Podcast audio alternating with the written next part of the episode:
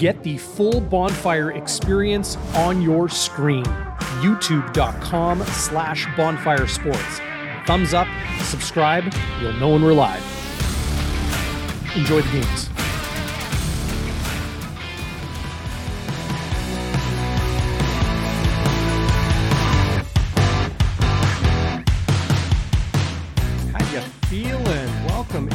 Inside Bonfire Midweek. I'm Jack for this show. My man Zach Schnitzer is in the house. Schnitzy, I don't know about you. I'm having a blast watching CFL football these days.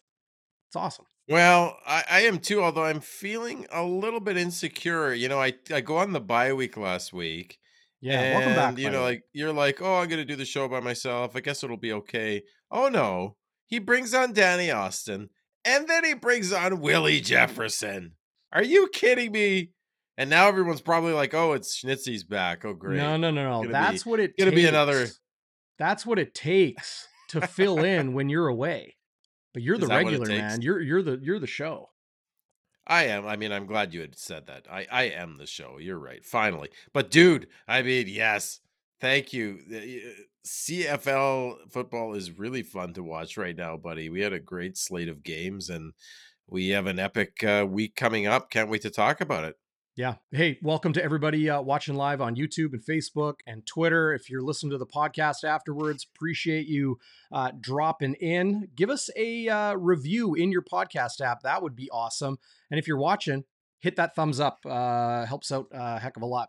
Uh, we got lots to get to on the show today. And, you know, we're, we're going to go around the CFL. We're going to talk about Jeremiah Masoli, the Ottawa Red Blacks, where they are as the Blue Bombers travel for a Saturday afternoon game in CFL Week Six. If you're watching, not listening on the podcast, you're getting the full experience. You got the Week Six uh, schedule right up there on the screen a little bit later. Zach and I will look back on our picks and make our uh, selections for SIA.com slash bonfire uh, a little bit later in the show.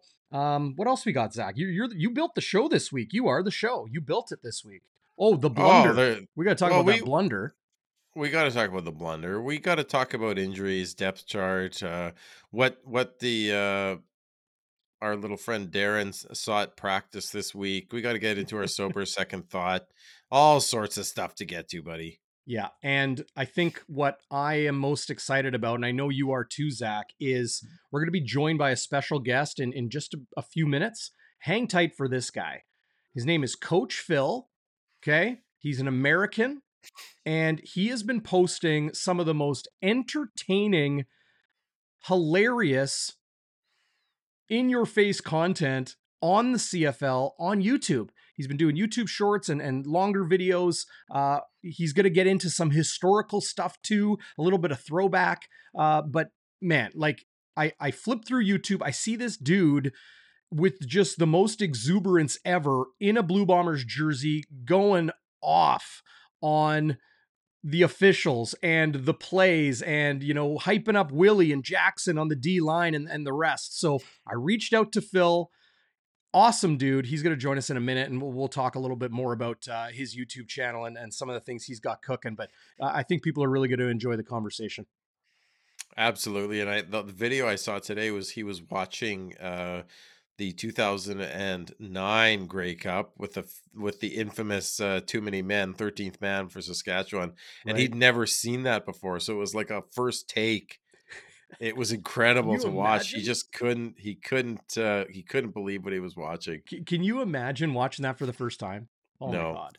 Uh, yeah, I know Paul Police doesn't forget, and that uh, No. that headset's not going to forget. Uh, no that infamous yeah. uh, shot of him throwing his headset down Yeah. Another thing we're going to do before we go around the league, uh, I want to mention a little bit later, we'll get into Pro Football Focus and their grades.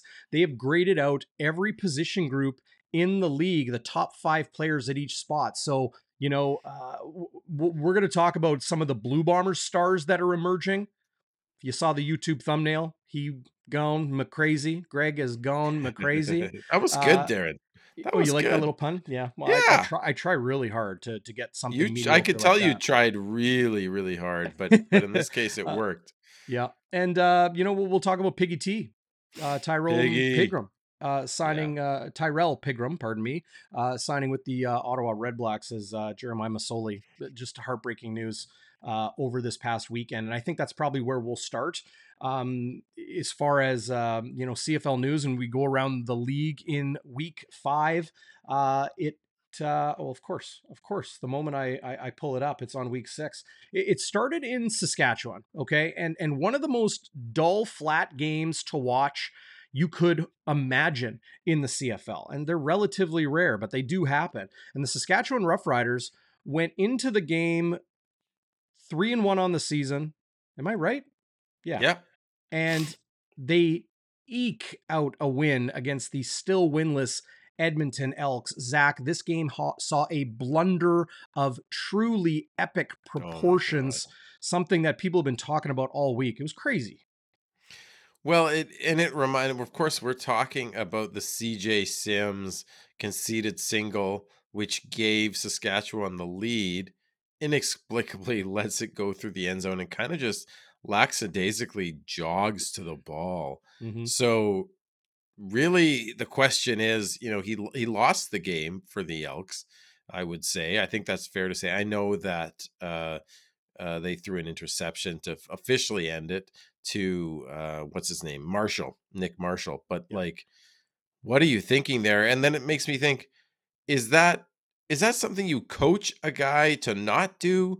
like is that a coaching blunder darren? What is that? In my opinion it's absolutely a coaching blunder you know uh, the the edmonton elks have a lot of problems right now but when the player is on the field and the game is essentially in his hands yeah. and you as a coaching staff has have not prepared that player to make the right decision let alone know the rule yeah that's on the coach Okay. That's ultimately on Chris Jones, but it's also on their special teams coordinator.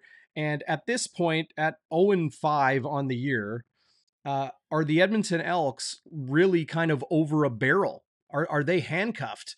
Because the only change they can make at this point, they've changed quarterback like three, four times. It was back to Taylor Cornelius. And I didn't think he looked particularly bad, but he's not dangerous. The one no. um, the one touchdown that he did throw got called back due to penalty because of David Foucault, the right tackle, uh, on a holding penalty. Um, but Edmonton just finds ways to blow it. And the only change they could make theoretically is to move on from the GM, the head coach, and the defensive coordinator. That's one man, and that's Chris Jones. Yeah. I just don't think they can do it. No, and with the coaching cap and and the budget there, like uh, I just can't see them doing it, Darren. Maybe in the off season, but listen, Chris, you, you talk about being over a barrel. They were to me, they were over a barrel the minute they decided to run with Taylor Cornelius. I'm sorry, you knew what you were getting. Yes, is there is there big potential there? Yes, but what he's shown constantly is that he has accuracy issues. Mm-hmm. And you can't have accuracy issues like that in the CFL. It's a throwing league. Yeah. I know he's big and he throws a heavy ball and he can run, but he can't win consistently in this league. And that's who Chris Jones tied Jones tied his tied his wagon to. Yeah. I, I think it's inexcusable personally. And I think if I was an Elks fan, I would be steaming mad. So the and, Saskatchewan Roughriders keep pace in the West with yeah. uh, a 12 11 win over the Edmonton Elks. Uh, the Bombers, of course, we're going to talk a lot more about Winnipeg's uh, 24 uh, 11 win at home against the Calgary Stampeders, a game they trailed 11 to 1 what res- yeah. what resolve what uh what gut check time the blue bombers showed in that game and of course zach we're going to get to your sober second thought but quickly yes. let's do uh the last two games of the year before we bring in uh coach phil for uh for that conversation i'm looking forward to uh the red blacks in hamilton coming off their first win of the season at home well, they go into Hamilton, and early in the game, 12 months to the day, Jeremiah Masoli goes down to injury. Uh, in came uh, Crum, and at quarterback, he nearly won the game, tackled at the two yard line by Simoni Lawrence and, and uh, a whole gang, of, a whole, uh, what, do you, what do you call a group of cats? A whole brood of, of, of Tiger Cats? Uh, but they come away with a 21 13 win. I don't know. A what? A pride? Or that's Pride, lions. I don't know. I guess that's lions. Uh, I guess you call a that gaggle, or that's for geese. a murder? No, that's crows. uh, either way, the the Ticats uh, capture a win, and, and Ottawa. I mean, for Jeremiah Masoli, you got to feel for the man. Oh, it's awful. And the fact that it's a year to the day, I mean, that's just that's just insult to injury. Like this is what now the third time because because the first time was in I think 2019. He had a non-contact injury against the Bombers actually, uh, and went down. And uh, that's the game Dane Evans came into. Though uh, you first saw Dane Evans, right. so now it's three times. It, it's just brutal and brutal for the franchise too. It's not good for the CFL no, it's ter- terrible news for the in- entire league. Masoli, uh, you know, I thought he was somebody that could win an MOP this year. I really did. Really? Uh, yeah, I might have even put a little sprinkle on it on the futures on SIA.com. Oh, buddy, you must have been crying when he got hurt then. Well, no, like all of that aside, I, I feel for the guy. You know, his mom's in the stands, like his daughter. Like how heartbreaking for their family to see the the the re-debut of of Jeremiah Masoli in 2023, and and you know that that's the way it shook out. Um, but uh, of course, Ottawa they've got nothing easier. Uh, no no light stuff coming their way now. Uh, they got the Winnipeg Blue Bombers coming in on Saturday afternoon, and more to that. Uh, more on that as the show goes on. But real quickly, uh, the Montreal Alouettes were two and zero oh to start the season. A loss to Winnipeg, and then they had to travel across the country and take on the BC Lions, who were coming off their first loss of the season. And, and no surprise here that uh, the Lions emerge victorious 35 19. Uh, Vernon Adams Jr. throws a pick. Uh, on his second pass of the game, it ends up getting called back due to penalty. But uh, you know, it almost was a uh, instant uh, instant replay from the week before where he threw six. I really wondered how that game was going to shake out. Yeah, the, the Owls, you know, the Owls have to travel all the way to the West Coast. It's always going to be a tough game to win. They're two and two now. It'll, I'm fascinated to see the Toronto Montreal game next week. We'll talk about that more. But one guy that really stood out to me, I know we got to run here on this one, but yeah, nice. Yeah, pretty good for Fajardo. He he's playing well for Fajardo. I'll give him that. He had 57 yards rushing too.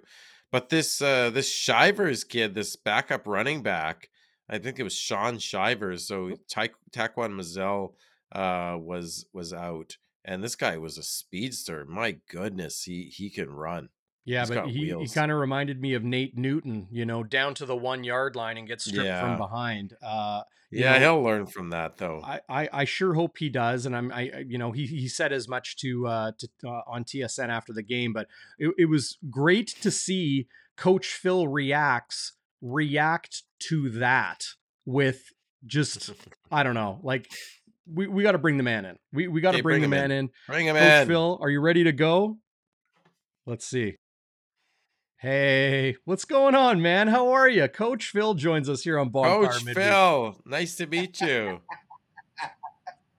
nice to meet you too. Yeah, it's, it's, it's good to see you. And uh, you know, you and I had a good conversation, uh, you know, a, a couple days ago. But uh, I, have been enjoying your content, you know, before and, and after our conversation. You you called that um, Shaun Shiver, Shivers uh, fumble pretty well, I would say. I, th- I think you you embodied the feeling of a lot of people.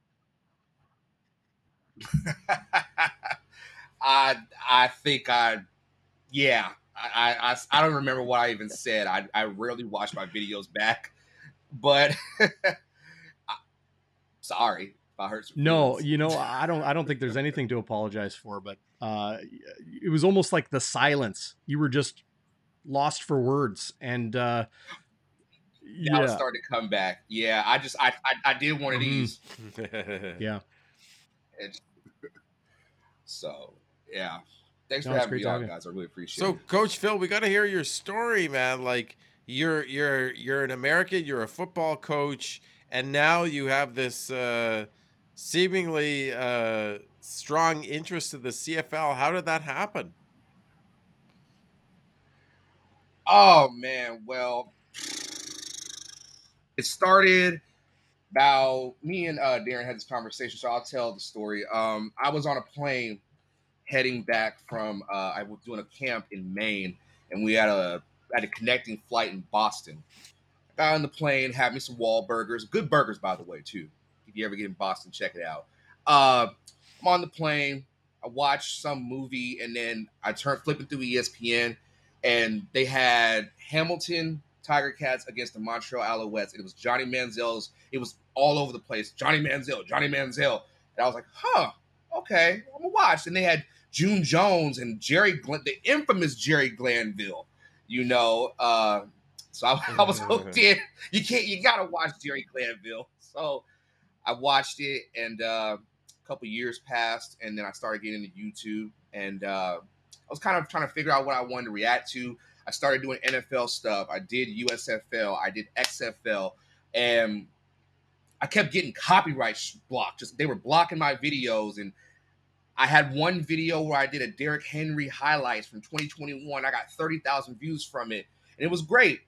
But then I did the CFL, and I was like, "Huh, I see this video right here." It was like the the greatest offensive plays ever, and uh, it just clicked. And I then I reacted to the 2021 uh, West Final between Saskatchewan and uh, Winnipeg, and I was that's where my love for Saskatchewan started because they had five turnovers, they got five interceptions and a fumble recovery, and they didn't win the game, but that's fine. well, you, you you say you're a Rough Riders fan, but I've seen you in your Willie Jefferson jersey reacting to to some of the crazy things he's able to do on the field. I, I I'm not a person that like I'm not easily impressed by a lot of football players, even as NFL, college, whatever. Like I got my, but I ha- if you really make an impact on me, mm. I'm all in. And when I finally reacted to Willie Jefferson's highlights, I went crazy. I was like, I, I you would have thought I saw the next Lawrence Taylor, and and uh, Willie liked my video. Jackson Jeffcoat liked my video, and then last week Willie followed me on Twitter, and I was like, and retweeted me, and then I was like, all right. Oh. I understand why Skip Bayless acts the way he does with Tom Brady because I got I got my own. I, am unashamed. I'm not ashamed to admit that I, I, I love Willie Jefferson, but I also have other guys that I like too. And don't tell nobody, but you know I got a little thing for Winnipeg. Okay. Uh-oh. You know? Okay. Well, that is a green. That is just a green gotta, screen behind you. That's not like a big Rough Riders blanket or something. No, that's on the bed.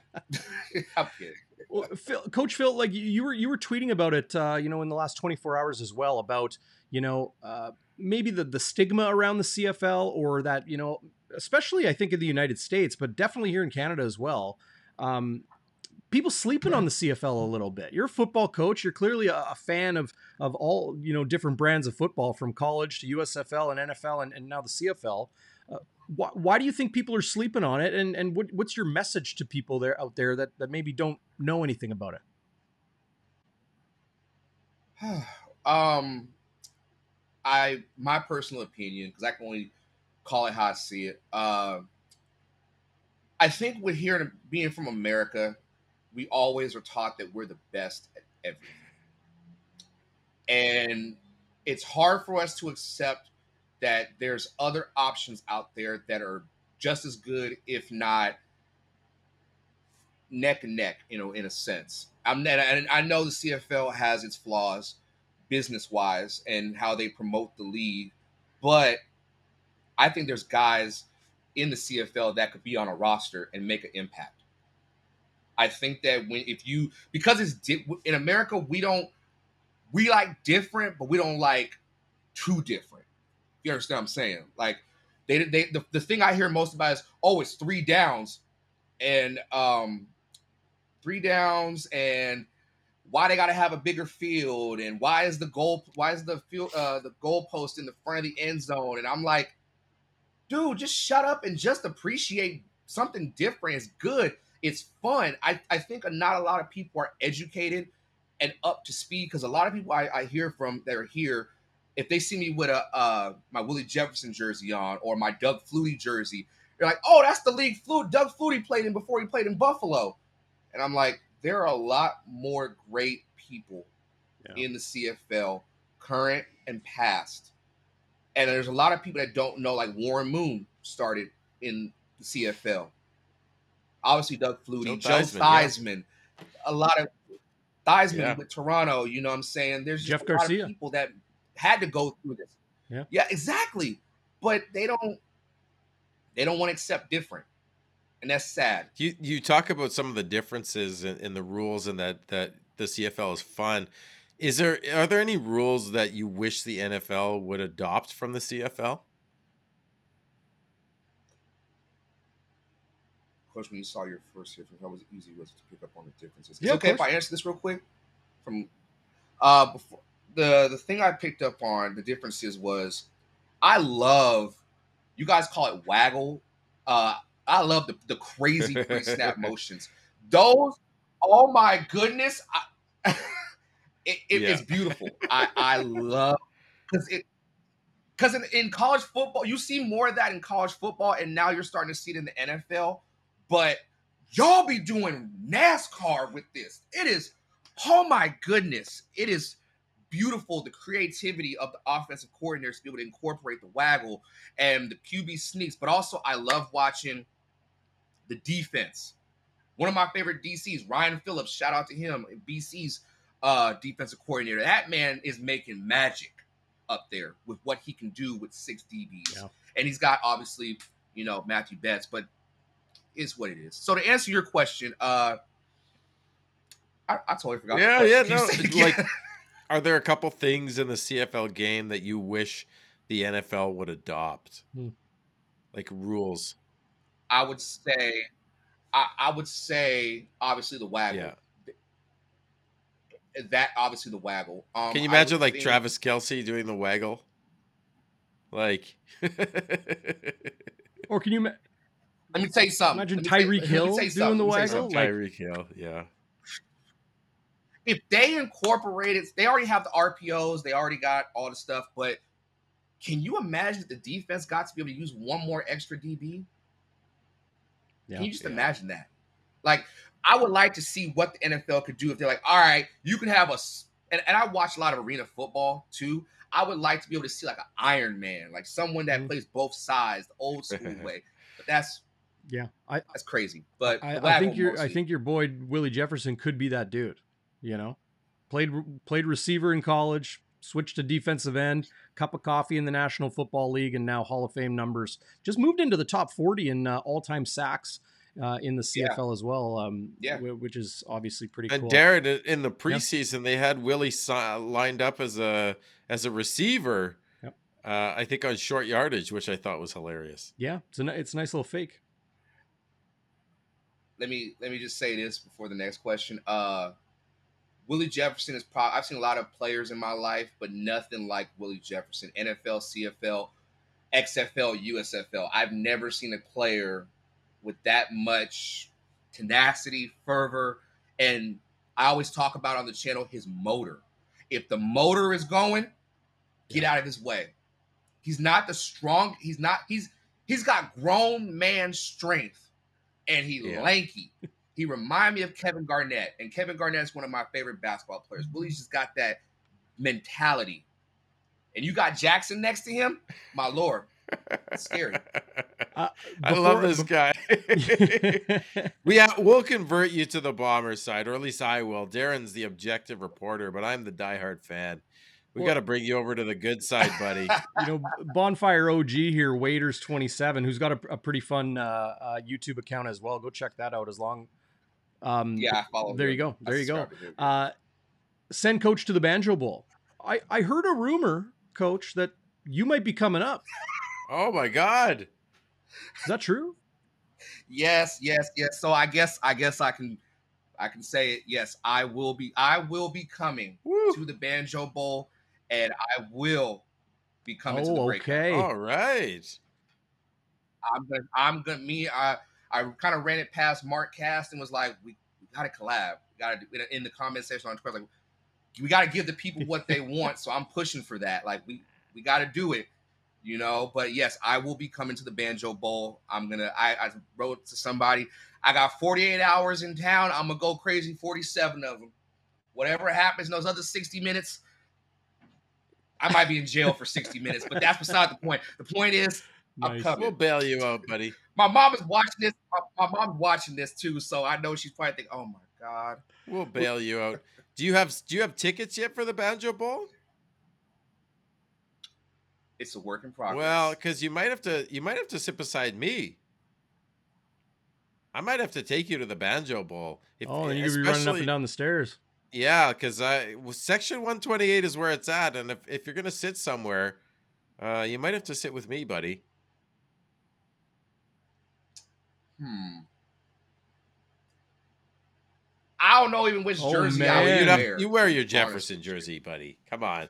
As as Jefferson Yeah, says, yeah, come on yeah. down to Winnipeg. I- That's right. I'm ru- if if Will it look if anybody can hook me up with a chance to meet Willie Jefferson, it to me I I I'd cry like a little sissy. I ain't gonna lie to you. I, I'd probably cry. It's just that that that. And ain't no shame in my game. I'll be honest. Willie's what six seven. I'm six foot on a good day when I'm wearing Air Forces. Man, anybody can hook that up. Yeah, I, I think we're going to be able to, to to arrange something. But you know, to to hear that you're coming up to the Banjo Bowl, that you're coming up to Hamilton for the 110th Grey Cup, Coach, I'm looking forward to that. Looking forward to meeting you in person, and I really, uh, you know, encourage everybody out there to go check out your YouTube channel. Uh, let them know how they can find your stuff.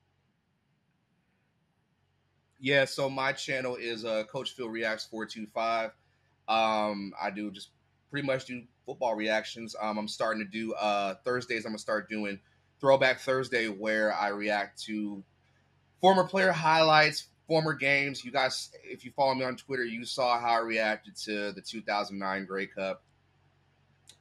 How you have 13 men on the field and you a grown man and you can't count 12 is beyond me. Like I, I look, look. I'm in, I'm in college right now, and I'm becoming a teacher. I can count to twelve, and math is not my forte. But how is it that you got 13 people on the field? Dude misses the kick, and then the camera pans on you, and you just, well, sorry, well, you know, the George W. Bush, you know, well, like, come on, Classic Come on, moment. man. Classic that's moment. face red, and then and then here's the worst part. Here's the worst part about it.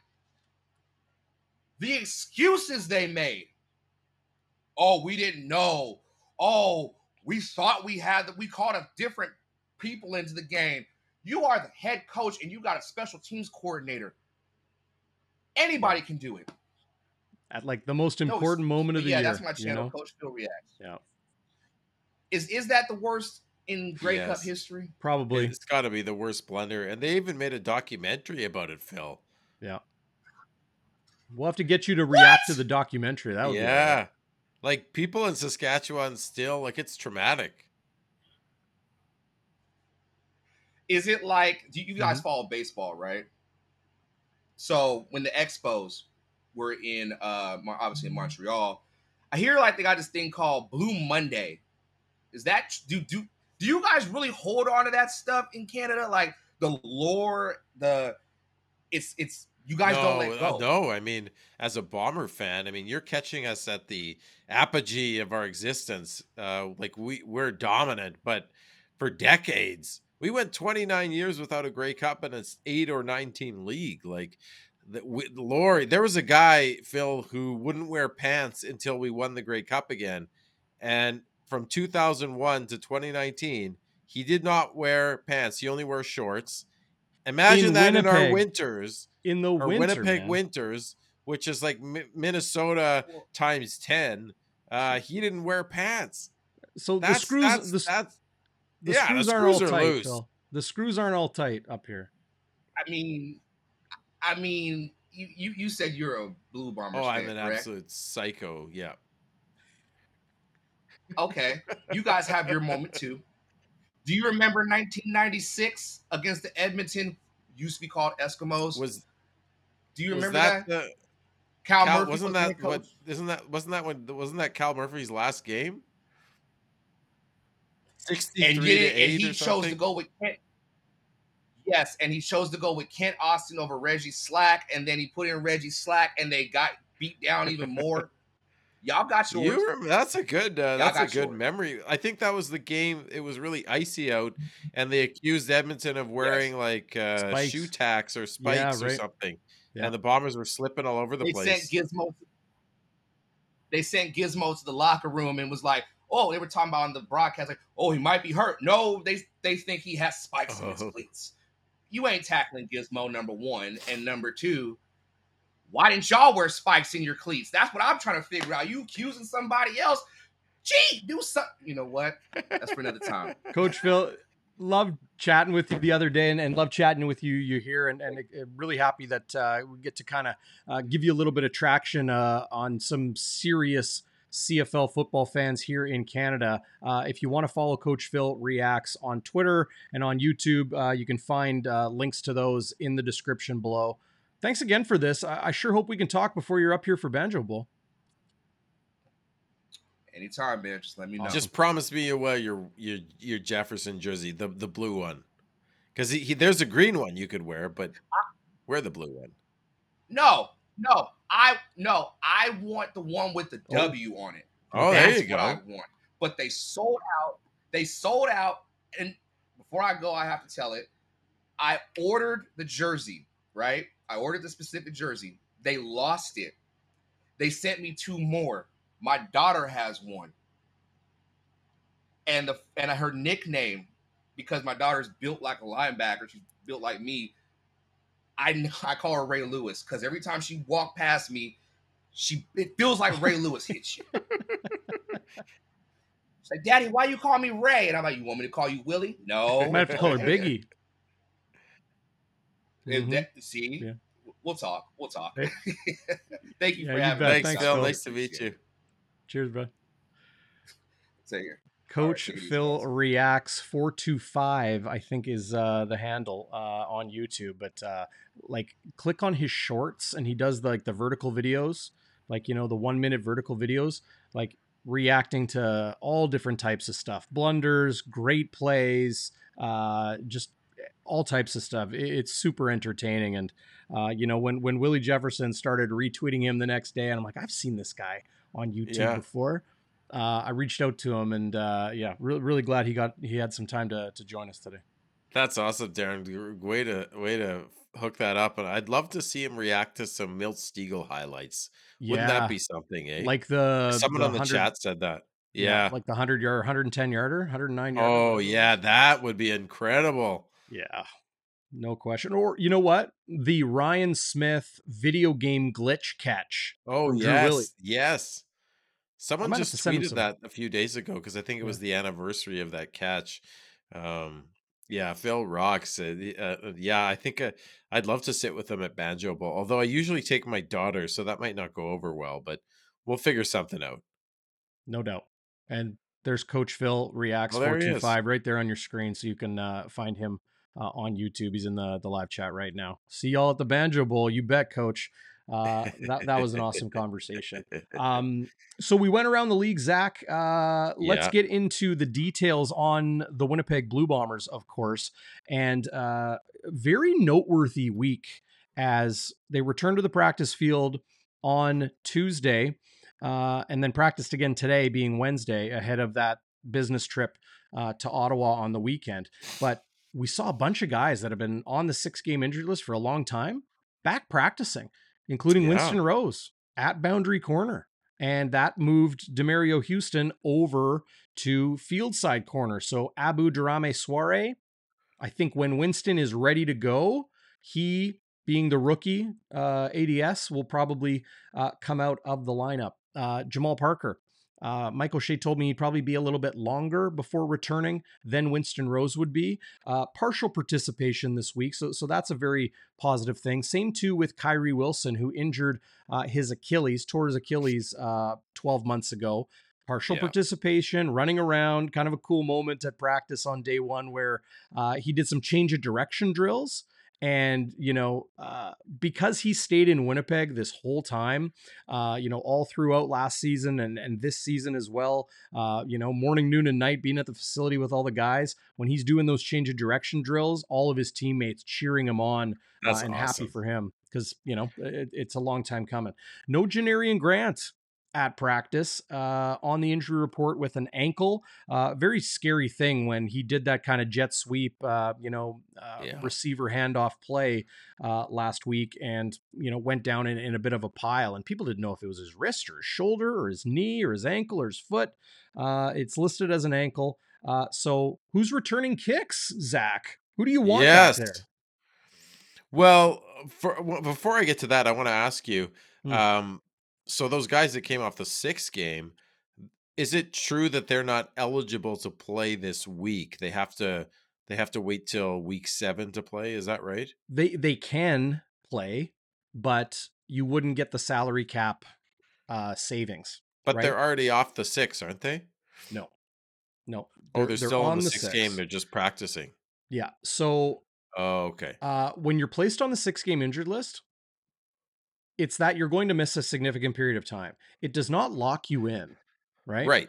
They can take you off. They can take you off early, but if they take you off early, it becomes a bunch of one game injured list listings, right? And you don't get any salary cap savings. If you spend the full six weeks on the six game injured list, then uh, your salary does not count against the Right. cap. So someone like Winston Rose, that's a that's a good savings that Yeah. the Blue Bombers will have. And Um, you could Mike you could Miller, pull what? Mike Miller, Kyrie Wilson, Oh, yeah. those guys have been on the Yeah. six game. Big, big savings there. Um, that's not why they're on the six game, but it is the benefit because uh, you know they're they're not able to play. the The rule is that if you're on the six game injured list, you cannot practice until four weeks have gone by. And when Oh, four weeks have gone by, you can return to practice and Yeah. then come off after six. If you come off early to practice, like say Jackson Jeffcoat did this year, Yeah. no salary cap savings. So and you can only do the, you can only do that for what a couple guys in in total. Yeah. So uh, I was talking to DT about this on practice on day one, and it is the second stint on the six game where you cannot take someone off early more than twice in a season. So Oh, okay. you can take a guy, you can take as many as you want off early on their first stint, but once they're, you know, they've been out six weeks, let's say they're out seven, eight, nine weeks. If you take them off early on their second stint consecutive on the six game injured list, you can only do that twice. So there's a lot of things you got to kind of strategize in there. But but good news overall is as Winston Rose, fullback Connor Burtonshaw uh, has a cast on his left hand. He's been on the six game injured list. Kyrie Wilson, Jamal Parker, all really really positive things. Um, Drew Brown back uh, on on day two, dealt with a personal matter, um, and and you know positive news overall that he's able to come back uh, to work. But uh, Zach, who do you want returning kicks with Janarion Grant presumably not on the roster this week? How could you not want Greg McCrae after what he showed with that 102 yard Yeah. um, missed field goal return? That was just a thing of beauty. I mean, the guy was running in the end zone, kind of just you know sizing up his his return ability, sizing up his blocks, and once he saw what he wanted to see, he just took off. Uh, it, it- it's too bad he wasn't able to get the touchdown. He kind of ran out of ran out of gas. It makes you really appreciate what Janarion Grant could do and the incredible tank of energy he is. Um, but yeah, I thought uh, I thought Greg McCrae was was incredible on that return. Now, obviously, there's a difference between punt returning and kick returning. Maybe he's more of a kick returner. Punting, it seems like you're you're just trying to field it cleanly, maybe catch a no yards, just and run straight up. But M- McCrae can really uh, shift and uh, shimmy. He's uh, he's pretty special. So I'd like to see him. Oh yeah, for the W, section 128. David, how you doing, buddy? Yeah, great, great to see everybody um, uh, in the live chat tonight. And uh, well, hey, looking ahead, it's still you know still a, a couple months away, but maybe Coach Phil on the Banjo Bowl postgame show. Ooh, Oh, like absolutely. Um, so returning kicks in Bombers practice has been Greg McCrae, Yeah. also Demerio Houston, uh, Nick Demski, Abu Daramy-Swaray, uh, Brad Muhammad, the uh, practice roster defensive back, and Rasheed Bailey. So there's options there. That's the good thing about well the Blue Bombers particular roster construction. I mean, football is, you know, what more can you do and what have you done for me lately? Everybody's going to be able to find somebody on their team to to return kicks. But Demerio Houston, Greg McCrae, Nick Demski, all a ton of experience Yeah. doing it. Um, well, in McCrae's case, I mean, not a ton of experience. He didn't even return kicks in college, but playing running back, playing wide receiver, um, and you know, doing what he has done in his short, uh, impressive what he's done in his short period of time in the CFL. So uh, uh, that, that's kind of who we're we're looking towards. Jackson Jeffcoat, uh, still, you know, uh, banged up, banged up this past Yeah. week, uh, but but he was really really good, Oh my um, god. really really good uh, against Calgary. Well, yeah, and he, he we're going to get into the Pro Football Focus, but he was rated the top D lineman last week. A, a number of pressures and a knockdown. He and the other thing is when he's playing, that's when Willie Jefferson is at his best because Jackson takes on the double teams. He forces he forces the quarterback to do things that they don't want to do, and uh, then you see Jefferson just light it up. So I hope I hope Jeffcoat's okay. I saw I saw the injury report. It was his hip bothering him again, whereas last time I think it was his calf. So Hmm. I, I hope he hasn't re-aggravated his hip, but it looks like it's just an ongoing chronic issue there. Yeah, I'm always skeptical of those injury reports. That's just the way I'm wired. Uh, Fair enough. in, interesting note uh, from the CFL this week: the Winnipeg Blue Bombers lead the CFL with 28 pass knockdowns this season, followed by Saskatchewan with 18. So Wow. Winnipeg has a 10 knockdown lead on the next Yeah.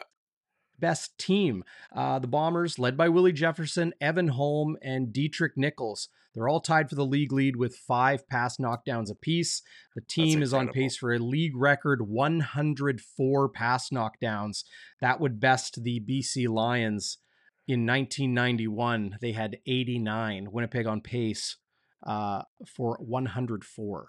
So, um, you know, i- i- That's pretty cool. yeah, be, like you know, normally pass knockdowns, like you might get a D lineman here and there, like swatting the ball down, but like when Willie Jefferson is leading the league along with two other guys that are defensive backs, um, you know, uh, it- it's, It's crazy.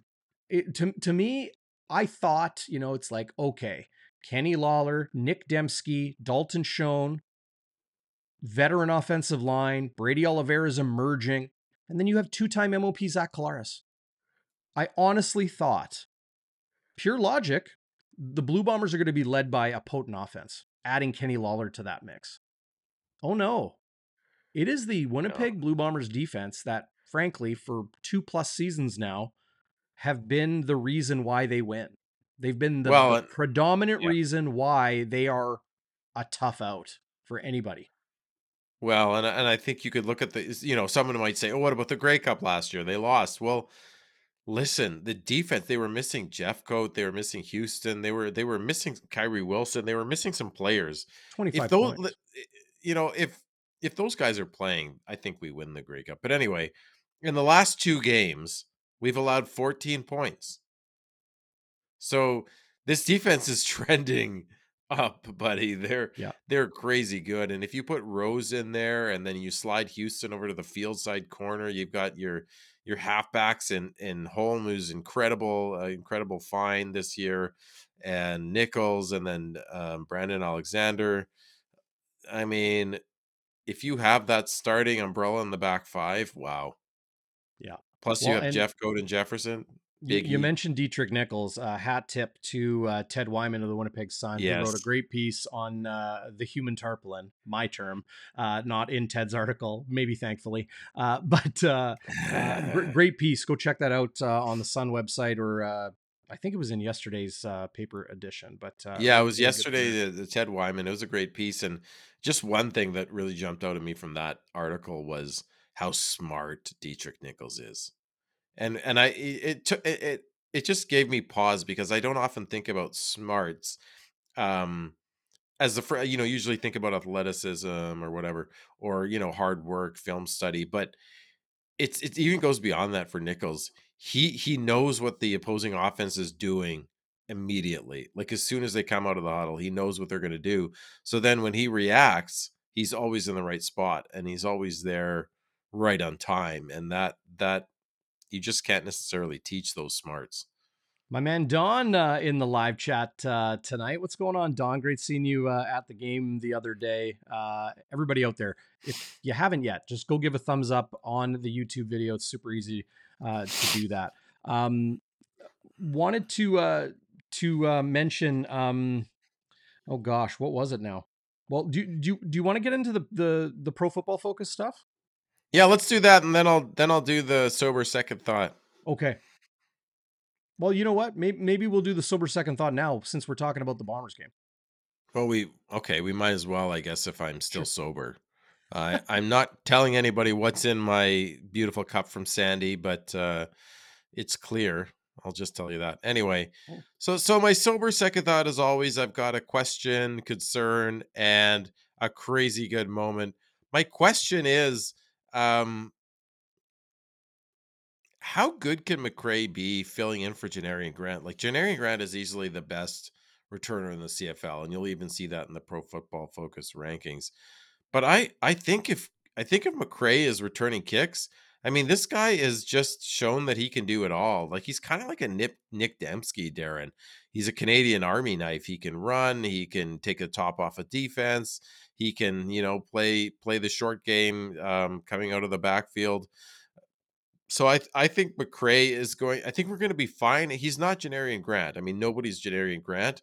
But my question is, how how much of a step back will we take with McCrae returning? I don't think we're going to take too much of a step back. What do you think?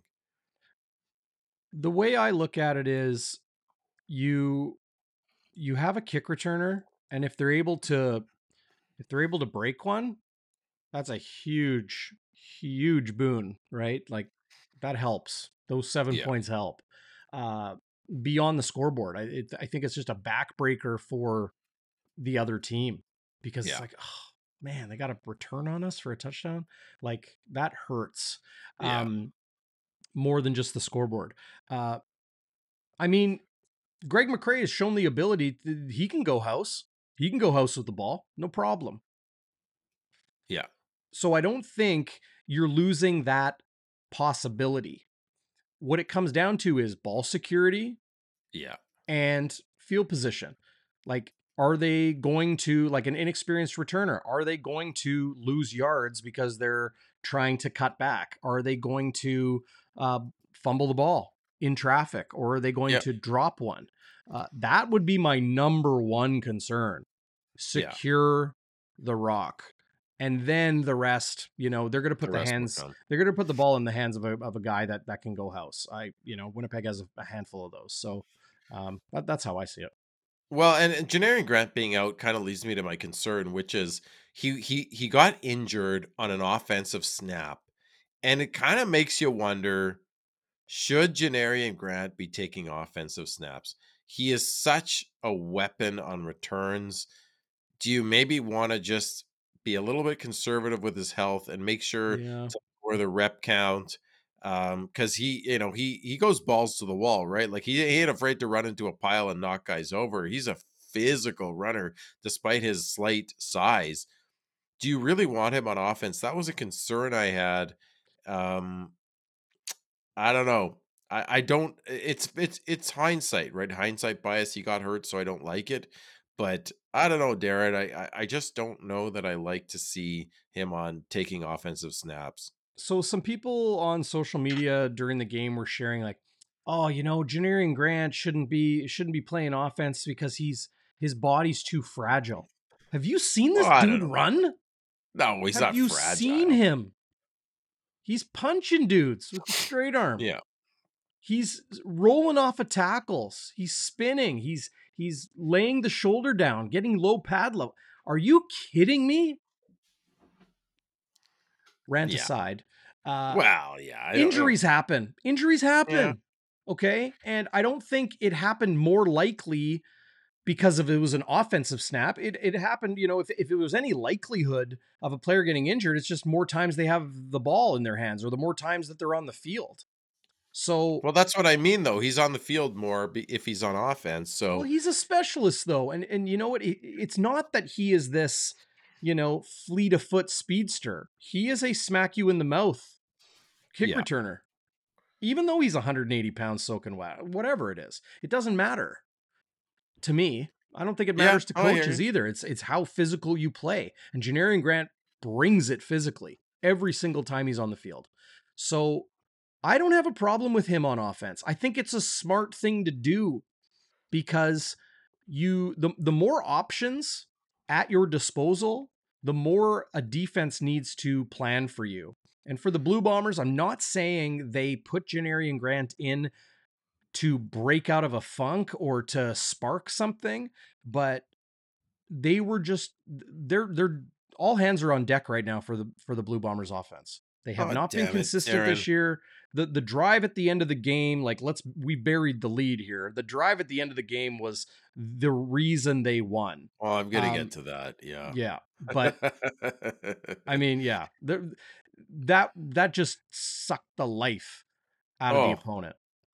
well, But I, I Ye- uh, just just to, to finish my point, I have no problem with playing Janarion Grant on offense because he is capable of being an impact player on offense, and he is in no more danger on a snap to snap basis than any other player on the field.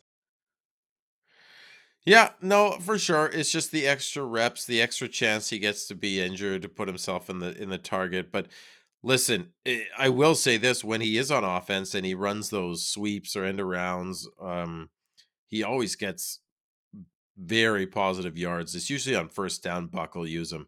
He often gets like seven, eight, nine yards. So listen, uh, I don't think they're going to change just because he got hurt. I fully expect him to be back on offense. But it was a question I had. Okay, my concerns are to the tune of three kick returns, special teams, holdings, or illegal blocks on the Bombers. You rarely see that happen, Darrin. And against Calgary, we had three of them. And you know, when it happens, it just sucks the life out of the out of you, and you're you're you're put back at your own, you know, 5, 10, 15 yard line instead of the 30 or 40. So it really kills you in field position. Um, the first one that happened was late in the second quarter, so it didn't hurt us because we ended up running out the clock. Um, the one at the be- there was another one at the beginning of the third quarter. It put us back on our 18 yard line, and on second down, Zach was sacked. So Calgary had amazing field position, but we were saved by the Houston interception in that point, right? So we we kind of uh we were given a mulligan on that. And then there was another one early in the fourth quarter. There was a hold by Beeksma who came in, a linebacker, Canadian, which mean that we had to start off at our seven. But the ensuing drive, despite it being from the seven, is my crazy good moment. Right. I'll talk about that in a second. It's that long drive. But listen, like we were bailed out um all three times on taking those penalties, but that's not always going to be the case. You can see teams that take those kinds of penalties, they're always backed up um on on their own side of the field it can hurt you. But the crazy good moment, buddy, we all know what we're talking about. Even though we had a penalty on the return, started at our seven yard line, put together a 15 play, 96 yard drive with six first downs, accounting for nine minutes and 43 seconds, buddy. It iced the game. It just it just killed the Stampeders.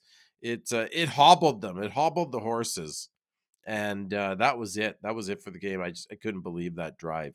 We just kept looking at each other in 128, like David and the boys, and like, like what happened to the fourth quarter? It's it's over. Yep. Uh, you know, like from 15, 14 some 14 50 something all the way down to like I don't know, four minutes left or three minutes left. It's crazy. Yep. I I always enjoy your sober second thought, your uh uh your um oh god, why can't I talk tonight? Uh I don't yeah, know.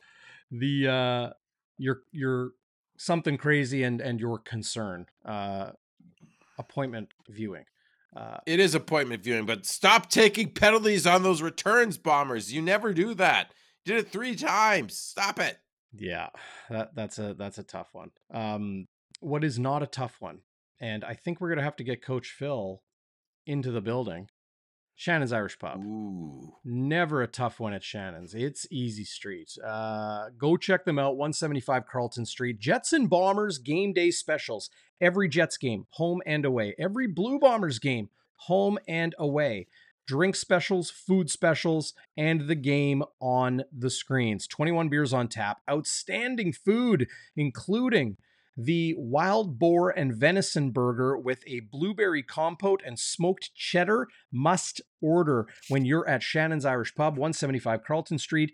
Just a quick Greg McCrae jet sweep down the street from True North Square.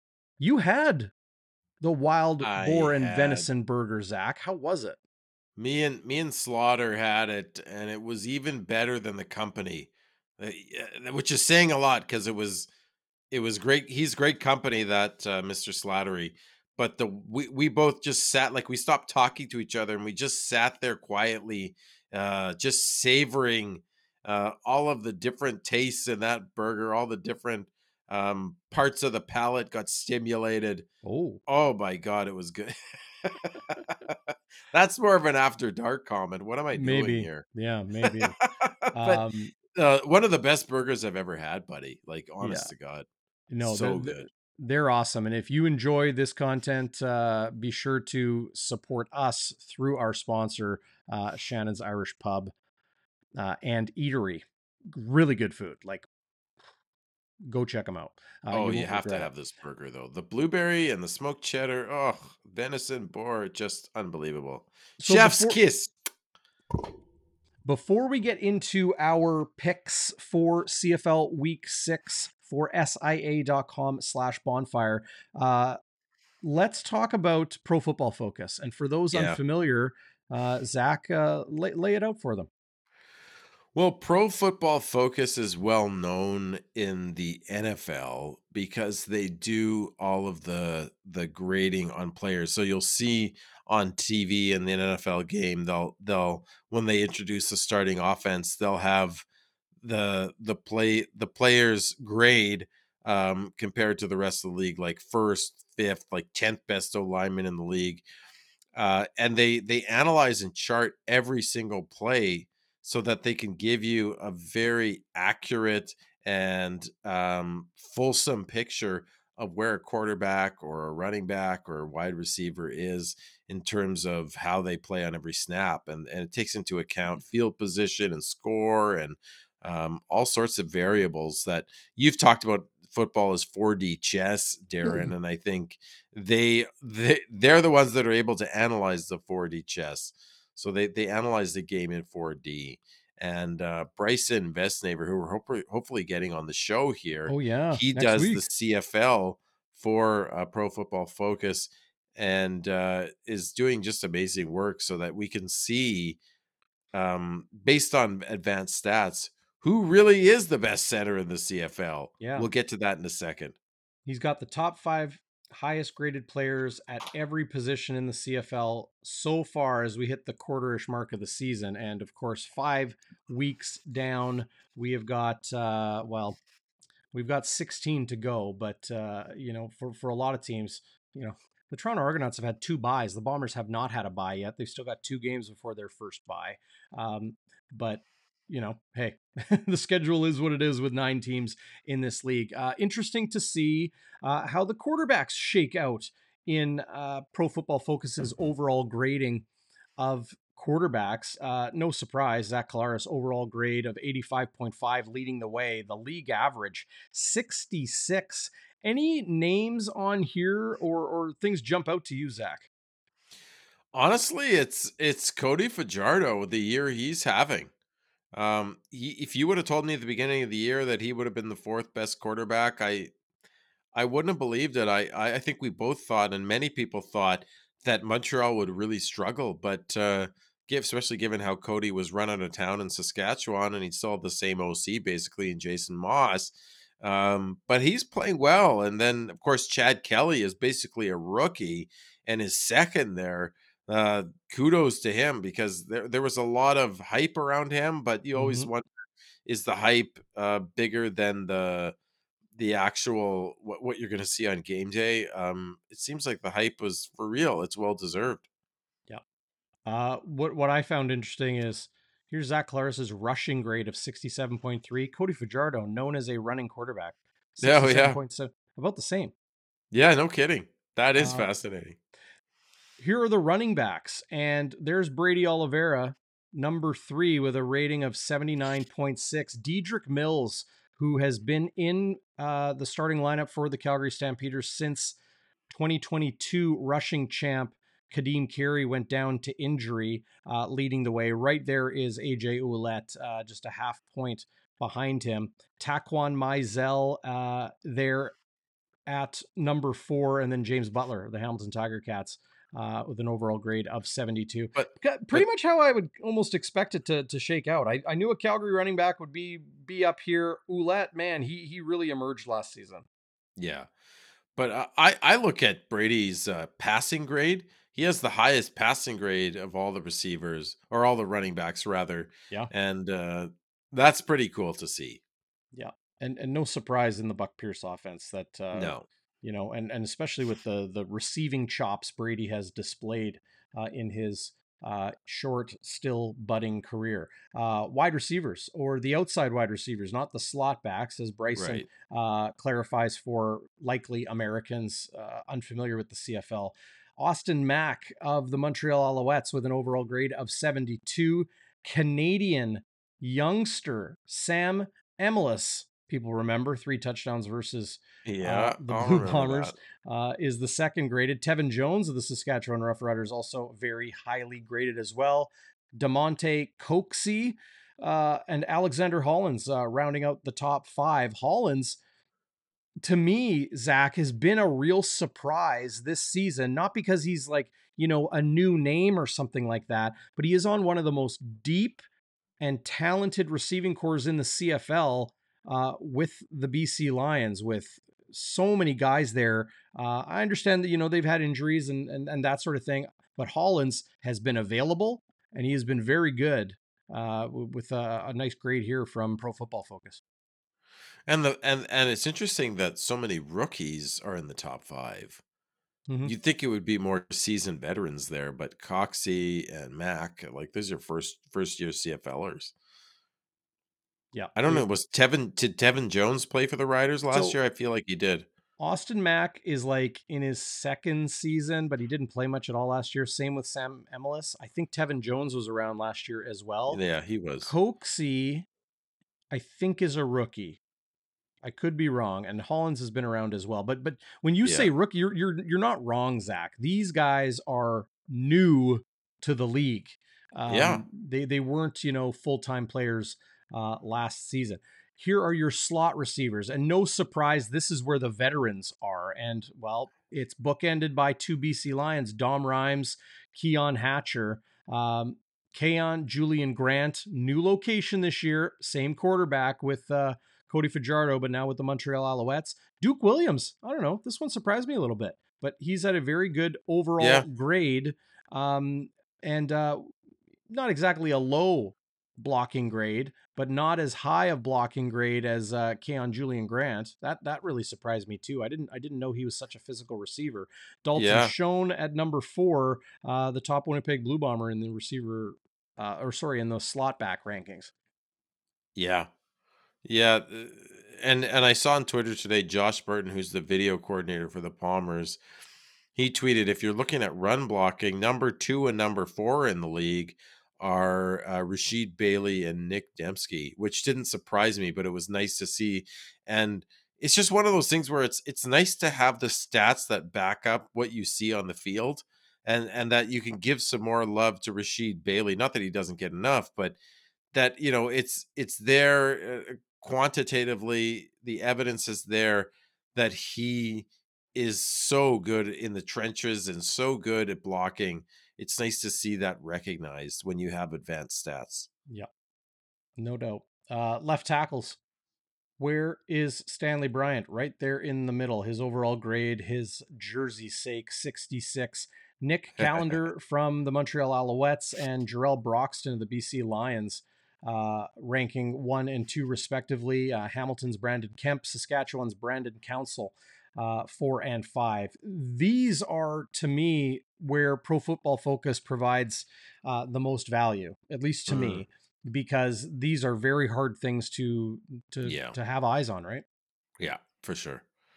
Uh, and then as we go to left guards, uh, Pierre Olivier Lestage of the Montreal Alouettes, no surprise. Uh, Drew Desjardins, the former Winnipeg Blue Bomber and New England Patriot, now with the Ottawa Redblacks, uh, is the second ranked. Brandon Revenberg, perennial All Star, often the East Division nominee for most outstanding offensive lineman. Transcona's own Zach Williams, uh, University of Manitoba, uh, draft pick of the Calgary Stampeders.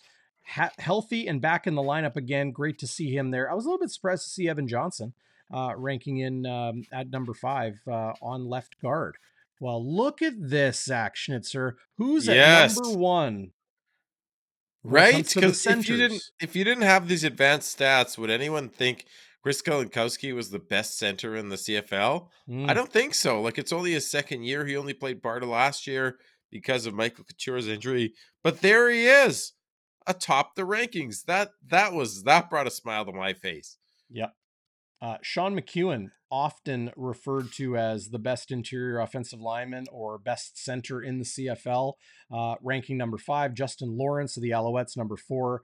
Peter Godber, formerly the BC Lions, now Saskatchewan Roughriders, he's in at number three. And Peter Nicastro, who was the Toronto Argonauts nominee for most outstanding rookie, uh, is at number two uh, with a grade just half a point behind number one, Chris Kolankowski of the Blue Bombers. But you can you can see how many Montreal Aloe like look Kristian Matte, um, the right guard is number one here. Like I was I was struck by how many Alouette offensive linemen are one, two, or 3 Mhm. which which sort of explains why maybe why Fajardo is having a good season because he has time.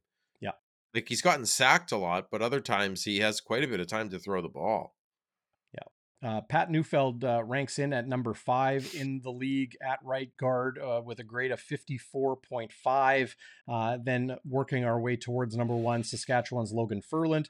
Our old pal Sukh Chungh of the BC Lions ranking in number three. Ryan Sceviour, outstanding Canadian interior offensive lineman of the Calgary Stampeders, number two. And then, as you mentioned, Kristian Matte, another Canadian uh, at uh, right guard, leading the way. Like, look at the jump in grade there. 61.9 to, to 69 and a half. It's a Yeah. huge jump uh, and shows you how valuable Kristian Matte is to the Montreal Alouettes. Moving over to right tackle, the man born in Winnipeg. Oh, yes, Landon Rice of the Montreal Alouettes.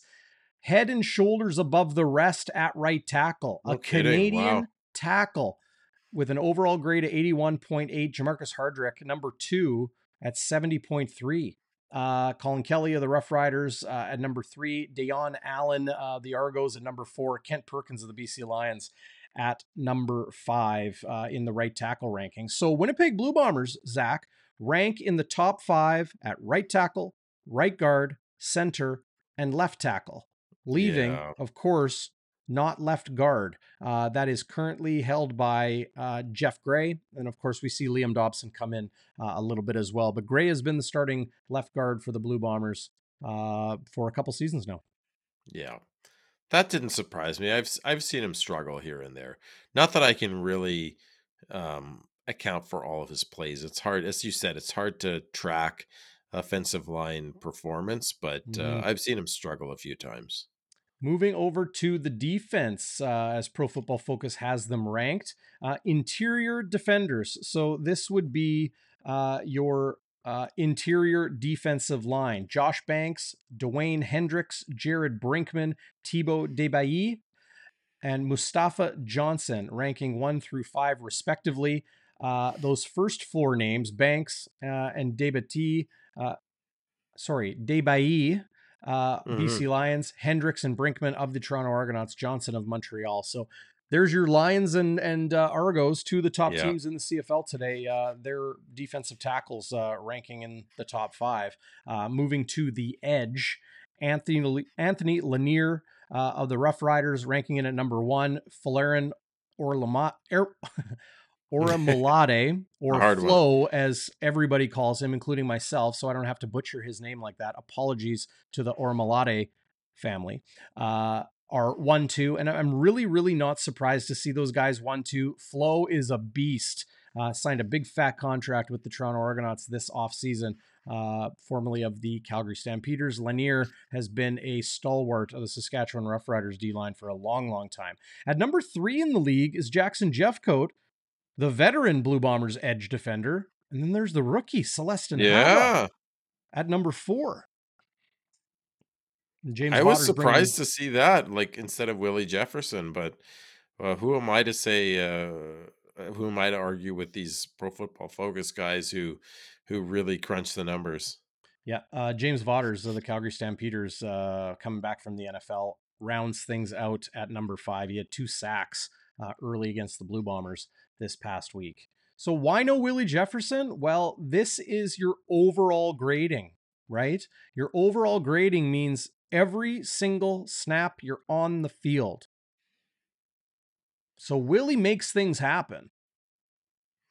But this is an overall grade from snap to snap every time uh, they're on the field. Uh, breaking down the linebackers, and of course that would be weak side um, and uh, weak side linebackers and middle linebackers. Jonathan Jones, uh, a first year player, the Toronto Argonauts, leading the way at number one. Avery Williams of the Montreal Alouettes at number two. Of course, he led the CFL in tackles a couple years ago for the Ottawa Red Blacks. Uh, Adam Auclair of the Ottawa Red Blacks coming in at number three. Adarius Pickett. Uh, with the Argos, number four. Of course, he signed as a free agent from the Montreal Alouettes uh, this past year and our old pal Larry Dean, who just always kind of, you know, lurks in the long grass. You, you kind of forget about Larry Dean often, but uh, there he is, of course, now with the Saskatchewan Roughriders the last couple of years, uh, coming in at number five amongst overall grades of CFL linebackers. Yeah, and Larry Dean's run run grade, run defense grade is is crazy good. He's a banger. He is a banger, as they call them. Uh, halfbacks. So, as Bryson Ven, uh, Vesnaver of uh, Pro Football Focus outlines, those are your Sam linebackers, ahem, dime backers, your slot corners, and your nickelbacks. So, uh, these are the interior defensive backs. So, not your corners and your safety, but your slot corners. So, Deatrick Nichols, Evan Holm, your dime backers like uh, Redha Kramdi and um, Alden Darby, uh, your nickelbacks, same thing as uh, the the dime backers there. So Robertson Daniel of the uh, Toronto Argonauts uh, ranking number one, Kobe Williams of the Stampeders at two, Douglas Coleman of the Red Blacks at three, veteran Ciante Evans of the Alouettes at number four, Roland Milligan, who I think is just an unbelievably underrated player in the CFL today, coming in at number five, an overall grade of 75. But Daniel, head and shoulders in the grading Yeah. uh, at uh, 87 flat. Well, that last game helped. He had what the pick six. He had three picks or something crazy. Mhm. Are you surprised not to see the tarpaulin on there? No, because they don't throw at him. Right. You know, Robertson Daniel got a lot of picks because, well, one fell into his hands, but they're throwing at him. You know, Yeah. uh, Roland Milligan almost plays like a high safety spot, so he's around the ball a lot, right? Ciante Evans, aging, like all due respect, truly, Ciante Evans, hell of a football player, aging corner, so he gets thrown at a lot.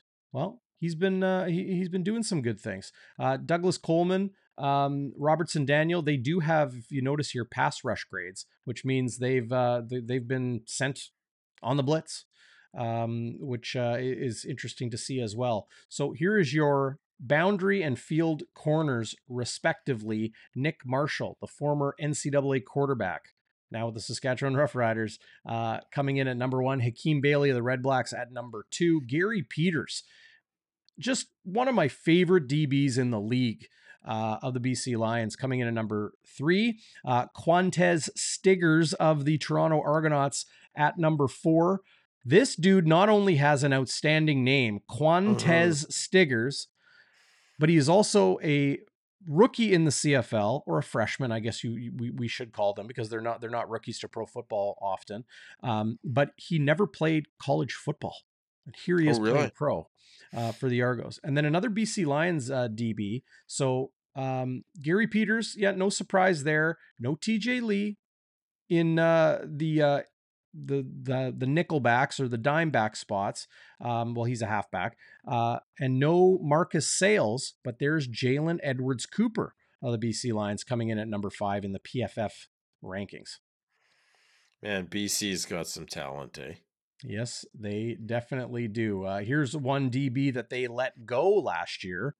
Loucheiz Purifoy signed with the Edmonton Elks. He leads the way with an overall grade of 73.1 amongst the safeties. Alonzo Addae of the Ottawa Redblacks at two. Royce Metchie, the Canadian uh, of the Argos, coming in at number three. There is BA, Brandon Alexander, laying the boom, coming in at number four in the rankings. Mark McLaurin. Uh, I don't know too much about Mark McLaurin. Uh, Edmonton Elks uh, coming in at number five. Well, Darrin, if I may say, you one thing that jumps out to me on defense when you're looking at all these different uh, positions is the lack of, except for Loucheiz Purifoy and Mark McLaurin, you're not seeing any Edmonton Elks there, and the, you're especially not seeing any Elks that uh, Chris Jones has drafted. Well, and he, yeah. you know what I mean? Yeah. Well, hey, what does it tell you when a safety has a lot of tackles or safety's making a lot well, of plays? That, true, true teams are teams are finding ways to get to the second level. Uh, but but but Jones is supposed to be a great evaluator of talent and a master tactician on defense.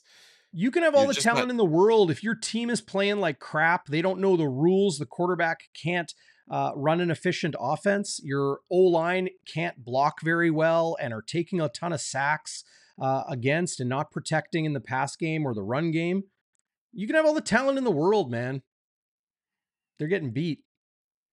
They're getting beat, but but you'd think you'd think a Chris Jones defense would have more guys in the top five. That's all I'm saying. Sergio Castillo of the Winnipeg Blue Bombers, the fifth yeah, ranked kicker, uh, according to Pro Football Focus, in the first five weeks of the CFL season. Boris Bidet. Do you say Beatty or do you say Bidet? Well, I say Beatty because Bidet is something else entirely. Right, but it is a French name. Whoa, look at that. Uh, Didn't mean to do Ooh. that. Uh, Boris Bidet Beatty. Either way, uh, coming in at number four, the Toronto Argonauts. Ottawa Redblacks kicker Lewis Ward at number three. Veteran BC Lions kicker Sean Whyte, the second ranked kicker this season with a grade of 84 and with a grade of 85.3, ranked number one in the league, the Montreal Alouettes. Big legged kicker David Cote. With you know, uh, if you would have said this last year, I don't think a lot of people would have believed you. Cote has had his struggles. Yeah, that infamous uh, chip shot field goal he missed for Montreal last year against the Argos. I, will right. still remember that one. But had, had, uh, had some bad streaks. Yeah. Uh, so no Jam Sheahan of the Winnipeg yeah. Bombers in the Been top jammed.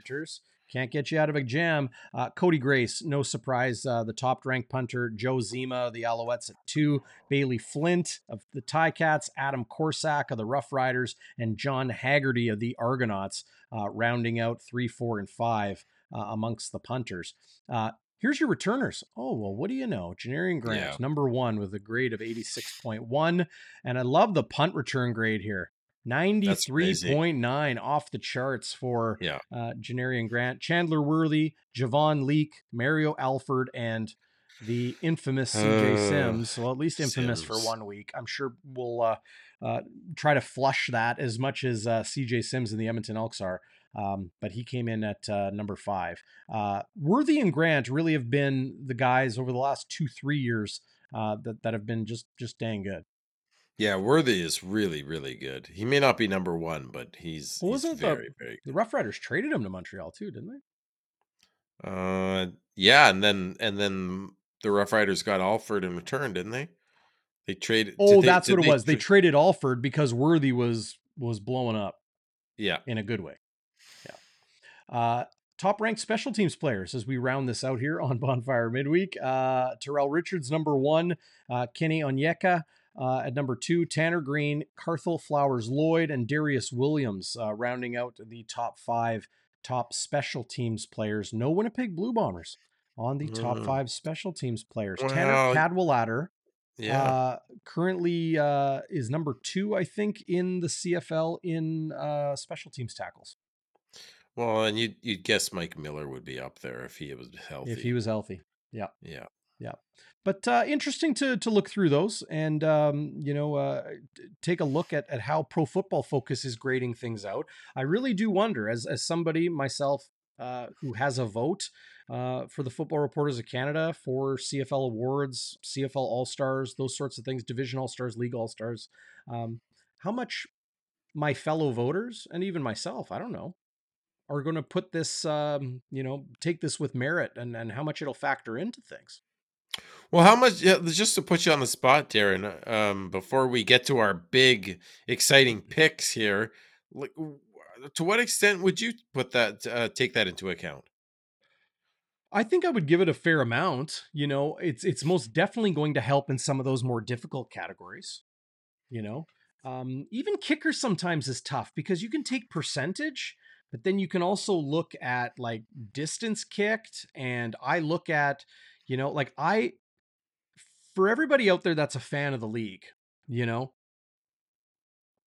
watching every single CFL game all season long is incredibly difficult to do.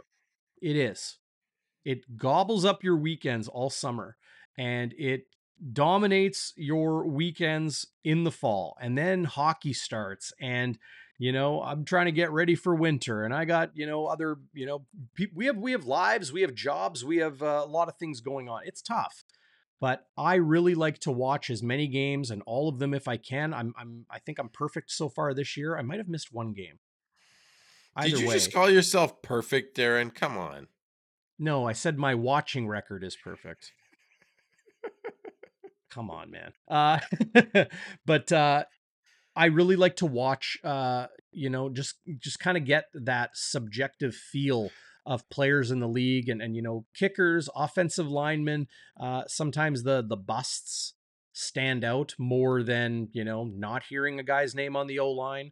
Uh, same too with with defensive back like Deatrick Nichols. Um, you know, I, I called Dave Naylor up this year and I'm like, hey, how many people had Deatrick Nichols in their top ten on their CFL top 50 players ballot? And uh, you know, uh, not many. And I said, yeah. look out for this guy. I've been telling people at the league office in Toronto. I'm like, hey, Deatrick Nichols is a star. It's just you don't hear his name. So uh, it, it's up to people like Ted Wyman of the Winnipeg Sun uh, to to write great articles like he did right. on Tuesday, um, and you know people like me and you, Zach, to uh, to to get into those things. Yeah, and and case in point, I mean, Nichols wasn't on the Pro Football Focus rankings per se, right? So you know, you have there's some contextual factors they can't take into account, which is they don't throw at the guy right? right. Yeah, and you know, there's a there's a bunch of guys on that list. Uh, you know, Chris Edwards. Yeah. On the field, off the field, we'll we'll we'll park that for now.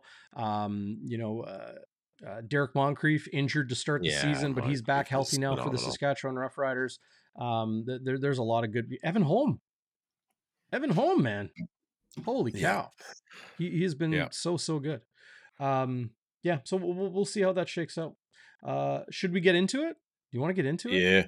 Oh, okay. Let's do our picks, buddy. We are going to do our picks for SIA.com slash bonfire and uh, just pulling up uh, SIA's website here uh, right now. Can I fix this?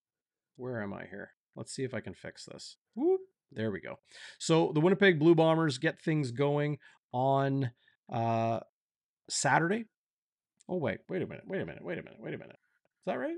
Yeah, Saturday. First game of the week is Saturday. Isn't there a Thursday? No, there's a Thursday, Friday. there we go. I was I was getting ahead of myself. Okay, so Thursday, uh, the Cats in Edmonton to take on the winless Elks. Still looking for that first win at home in a age.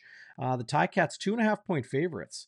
Uh, the Argos five point favorites in Montreal against the Alouettes. They're coming off their second bye of the season.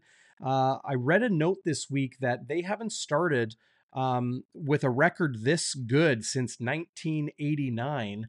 Uh, that's an interesting number there. We'll get to our pick in a sec. The Bombers, nine and a half point favorites in Ottawa against uh, Dustin Crum at quarterback for the Red Blacks. and then the Stamps coming off a tough loss, one win on the season. The three and one um, sorry, the um, the yes, the three and one Saskatchewan Roughriders, uh, one and a half point favorites at home against the Stamps. So uh, let's let's pull up our. Um, oh, I hope this loads correctly.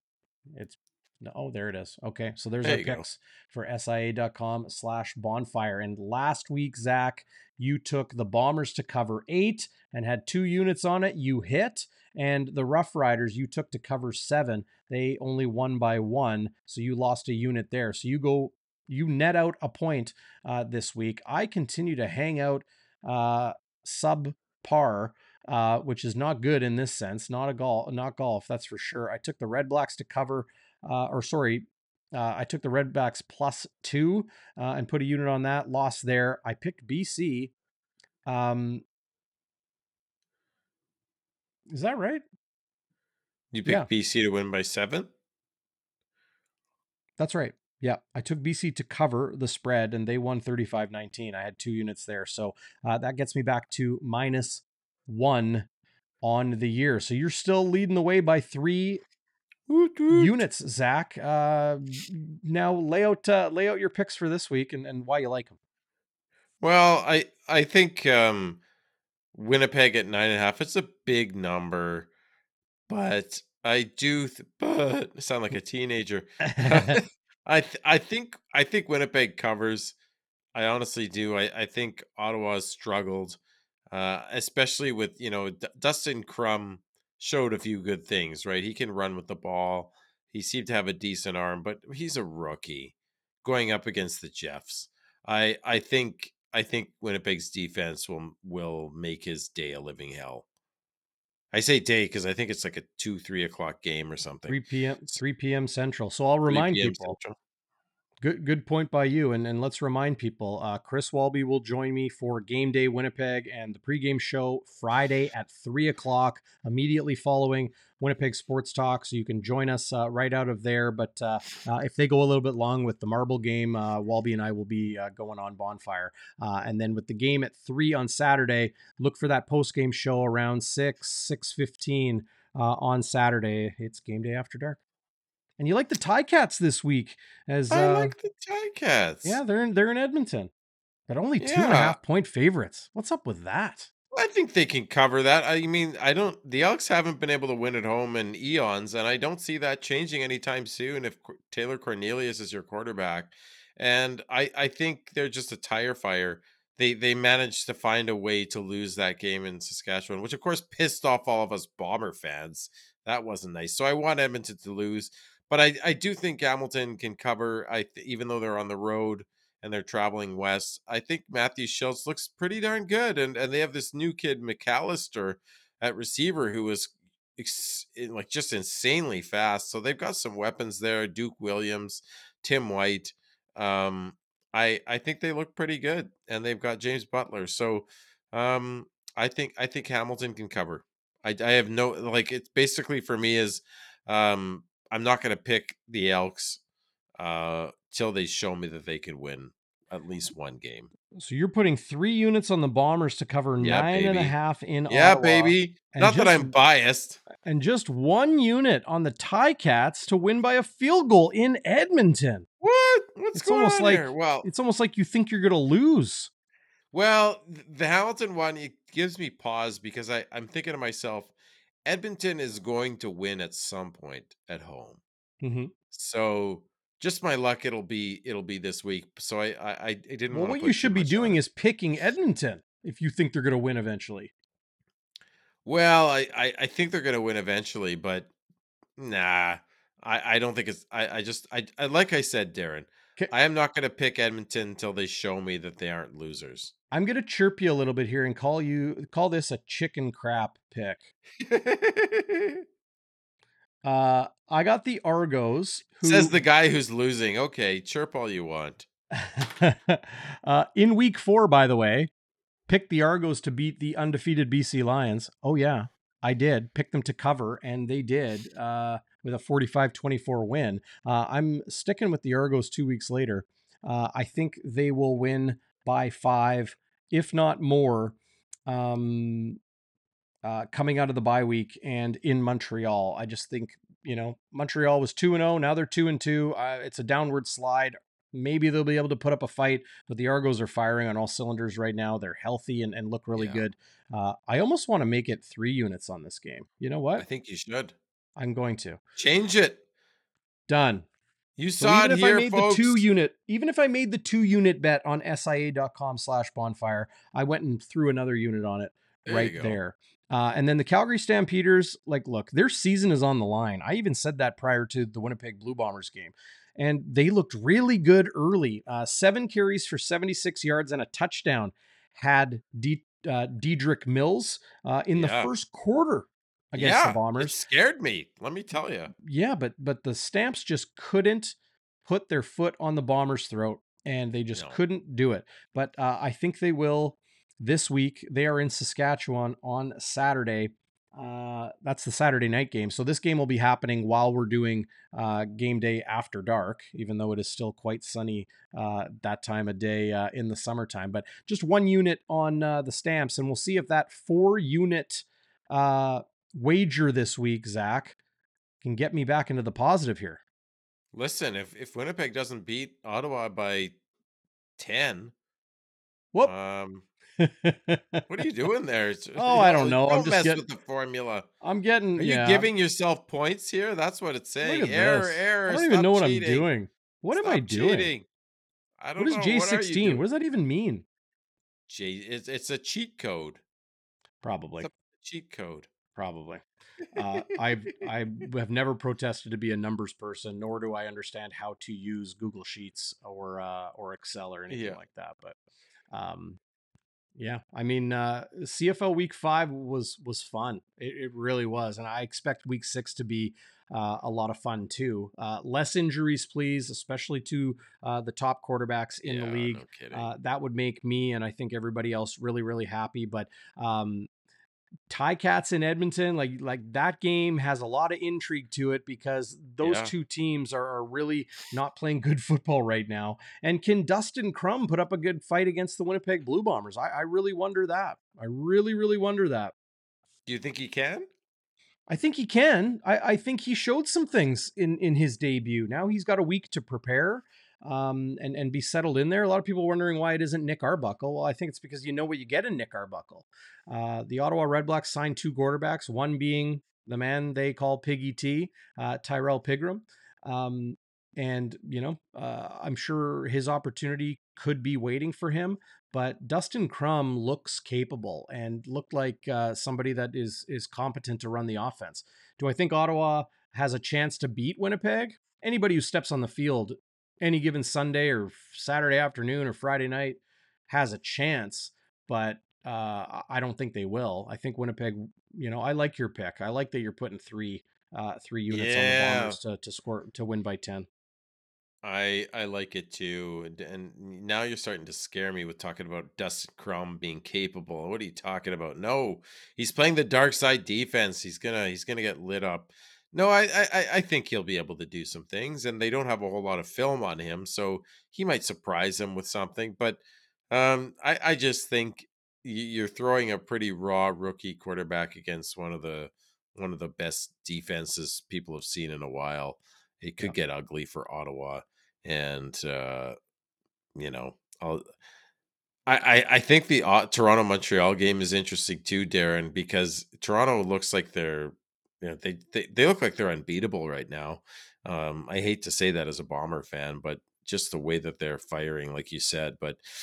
This this could be a battle for tops in the East between Toronto and Montreal. The way things are going right now, and this game is is big. It's in Montreal, so you have those you have those annoying horns that could uh that could play a role in the game. I don't know, but it, it could be fun. And then Calgary, Saskatchewan, the last time they played, it was in double overtime that that game went to, and and that's you really. I think you're right. I think Calgary's season is on the line.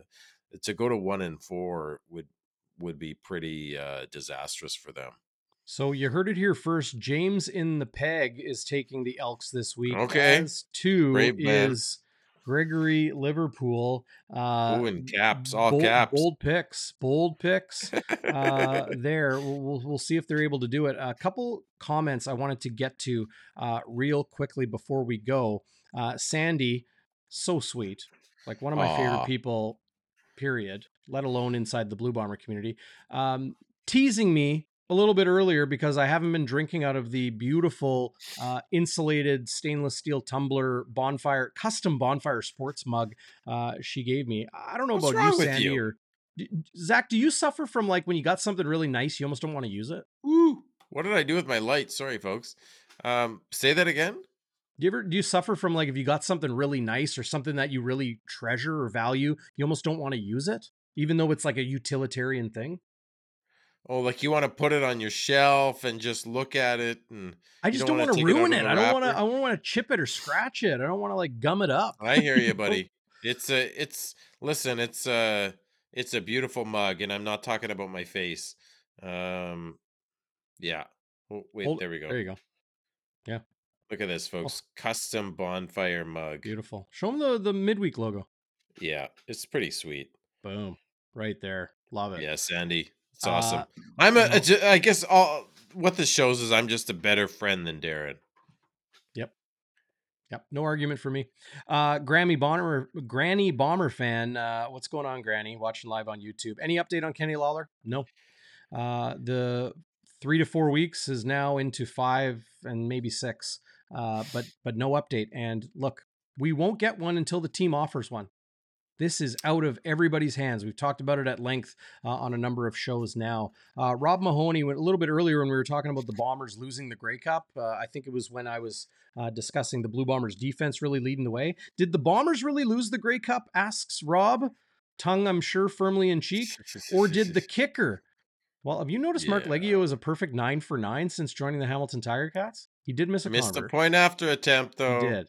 Uh, but Rob, look at the box score. I mean, I don't know if even know if you can on CFL.ca right now, but take a look at the turnovers.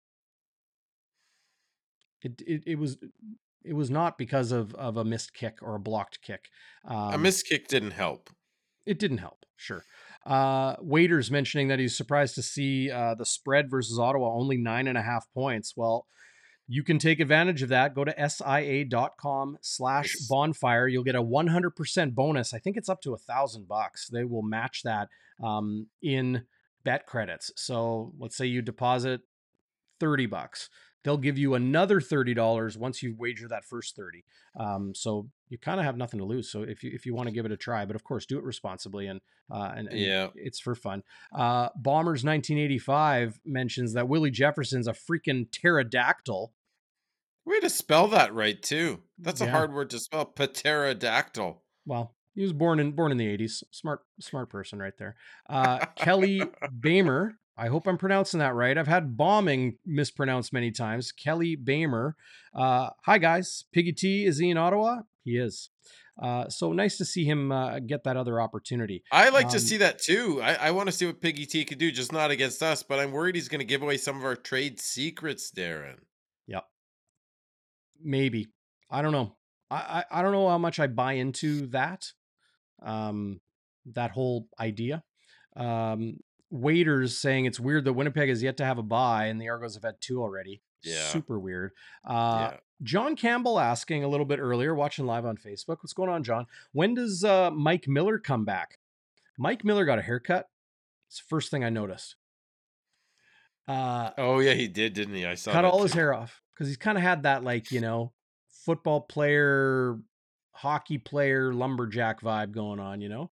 Um trim trim the dome and he has been in casual fatigues effectively just coaching um since uh, being injured and presumably not injured in a game because he went from healthy and on the roster to uh suddenly being on the six game injured list so uh, no update, no idea on the prognosis for uh, Mike Miller. And then the other thing too is Zach, you know, you look at the injury reports. Nobody on the six game injured list is on the injury report, so we don't even know what is hampering Mm. uh, Mike Miller right now. Now this was a lot earlier, and on this final note before we wrap up the show. Corey May says six likes. We're up to 57.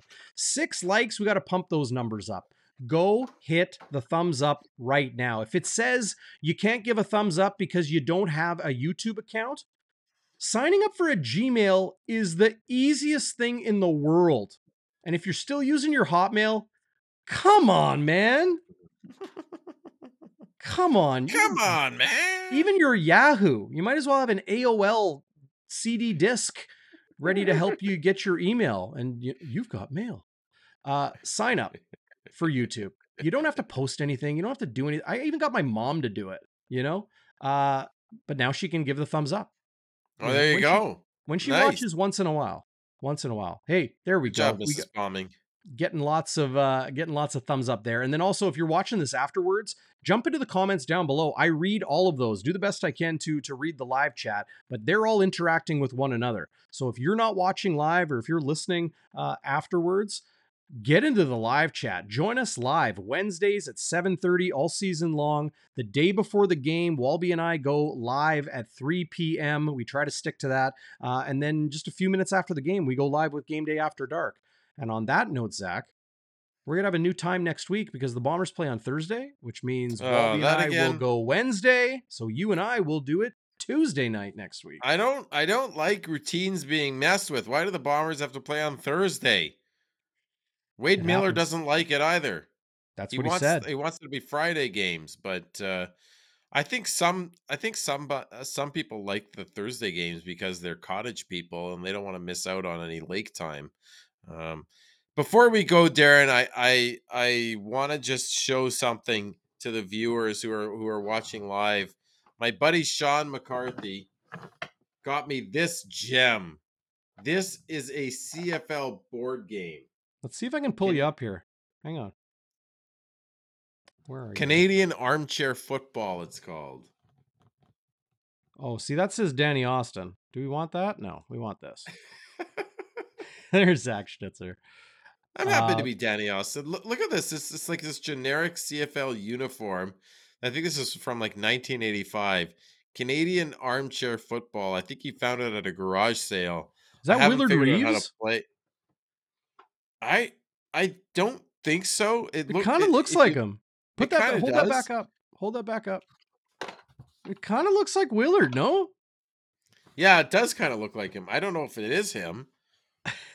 Um, I love that helmet though. That helmet is look, sick. look at that helmet, eh? That's great. I love that. Anyway, Sean, love you, buddy. This, this was such a great gift. Um, he he had been holding on to it for a while, and he came with me to my to the last game. Um, so that was uh, I had to show that. Love it. Love it.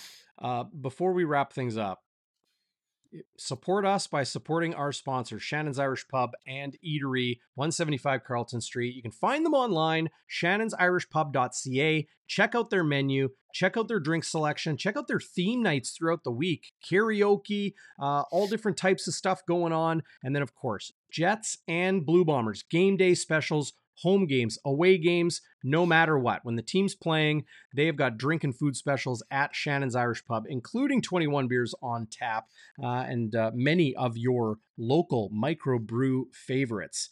Uh, you you got to check them out. Uh, love it down at Shannon's. Uh, final word to you, my friend, as we wrap up this marathon edition of Bonfire Midweek. Just so much to Yeah. get to. There was so much to get to, and, and awesome of you to get on our special guest, Coach Phil. We're, we're hoping to get on more special guests. Um, that was super fun.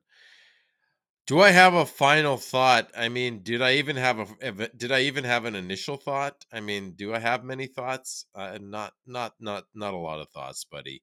Um, they're they're hard to come by for this uh, for this for this guy. But uh, no, I'm I'm excited. uh, I'm excited to see the game on on Saturday. I don't like the early afternoon starts because it's hard when you've got kids to justify getting away for the game. It's hard to make it happen. Um, but I'll do my best and and pop on to post game as usual, Darrin.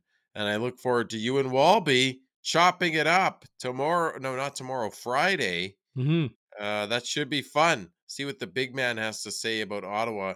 Does he give them any any bigger chance than I do?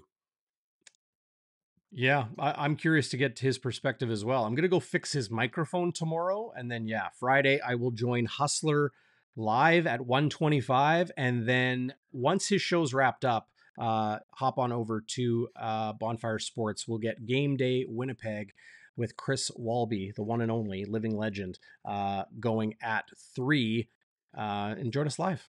Should be a, a a ton of fun. So fixing his microphone, does this mean you get to go to the lake? Is he going to be doing it from the lake? No. No, I I wish, I wish. Big shout out to everybody. Location. Oh man, it's it's I I've heard stories. It's it's a heck of a place to go. I got to get like a weekend off. Maybe this bye week, we'll see. We'll see. I heard a rumor that there's a bunch of Vegas Golden Knights uh, coming to Winnipeg with the Stanley Cup the final week of July, so I might not even be able to uh, get away Oh. during the during the Bombers bye week. We'll see. bad. NHL.com. Hey, uh, duty calls. You know what I mean? Um, yeah, I- I do know what you mean. Like right now. No, I'm just kidding. Love this comment. Uh, CTV News Desk confirmed Hotmail is better. If you get it, you get it. Uh, great comment there, and, and probably the comment of the night, Joel. Uh, but big thanks to everybody out there in the Yeah. live chat or watching or listening afterwards. Thank you. Uh, appreciate you a lot. Give us a thumbs up. Really easy to do. Just click, click. It's, get yourself a Gmail account. Welcome to the 2020s. Uh, uh, and of course, Coach Phil, uh, Coach Phil Reacts. Uh, you can find his Twitter and his YouTube page uh, in the video description below. But give him a sub. Go check him out. It, it's uh, it's a heck of a lot of fun. Willie J likes it. All right, Zach. Great seeing you, brother. Sayonara, everybody. Best best name today that I saw in the chat was uh, Barkleton's McBart. That's a very good name. So um, keep it coming, Barkleton. Sayonara, everybody.